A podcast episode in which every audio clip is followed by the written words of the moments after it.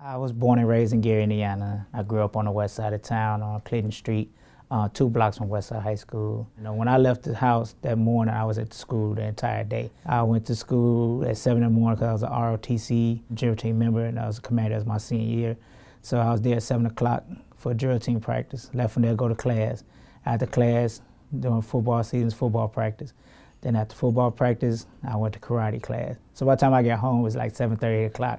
So I did get home in time, was to do homework, my chores, which was wash dishes, or if it's my brother's week, he'd wash dishes and I would clean up the basement. Now over the summer, you're up, you went around the neighborhood, you played sports, you rode your bike. It was safe to ride your bike back then. But when them street lights came on, you had to be in the house, or you had to be anywhere in distance where you can hear your mother calling you. That's the thing. We didn't have cell phones and all that back then. You had to listen to your voice or your mom, because you could be blocks away and you hear your name. And you knew that was the time that, hey, I need to get home. And your friends did too, so you could see us all flying home on our bikes, because we knew if the streetlights come on, we had to be in the house. When I came through, you had all 5 schools. You had Westside, Horseman, Wirt, Wallace, and Roosevelt. And each of them had an ROTC program. Each year in March, we would have the citywide competition, and the whole city is inside Westside Gym. I mean, it's from the floor all the way up to the ceilings on the 2nd floor is how it used to be. Like the Super Bowl for high school, who has the bragging rights to be called the #1 drill team in the city. As the schools closed and as the program weathered away, it's not as a big deal like it used to be. We had recreation every summer. We had arts and craft at one point, learned geography at another class area. We had basketball. We had all kind of other stuff to do during the summer. And we ate lunch there amongst each other. Parents was working 8 to 4, so between the first hour they're gone, we're at home.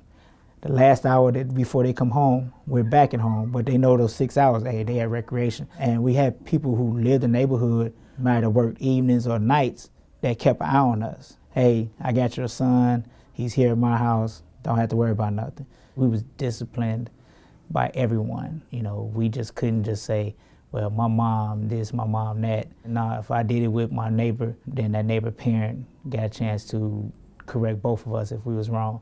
And then my mother would say that too. If you did it with them, then you deserve the punishment with them. That's just how it was done back then when I grew up, because it takes everybody to teach someone how to be. It's just not just one person or that one family. It's your neighborhood that you grew up, that you respected. That's where it comes from, like the village, raising each other, because we had the aspect of being safe. We had to worry about, okay, if we go next door, this gonna happen or that gonna happen. We believed in everybody and they believed in us and they helped raise us. As we done got older as adults, we have forgotten where we came from. In order to make our kids better, we have to provide these things for them.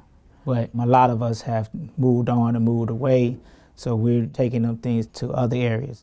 I see a lot lacking. It's because no one wants to come here and put in the work or the effort or the money into this for some reason. I don't know why, but I mean, if I'd had the chance, I would, because we have a lot of kids who don't know that we had Biddy basketball everywhere, who don't know we had Little League Baseball here and there, who don't know that we had 3, 4 Pop Warner teams. It gave us, as we were growing up, something to do besides standing in the streets, hanging on the corner, or at home just playing Xbox or PlayStation all the time.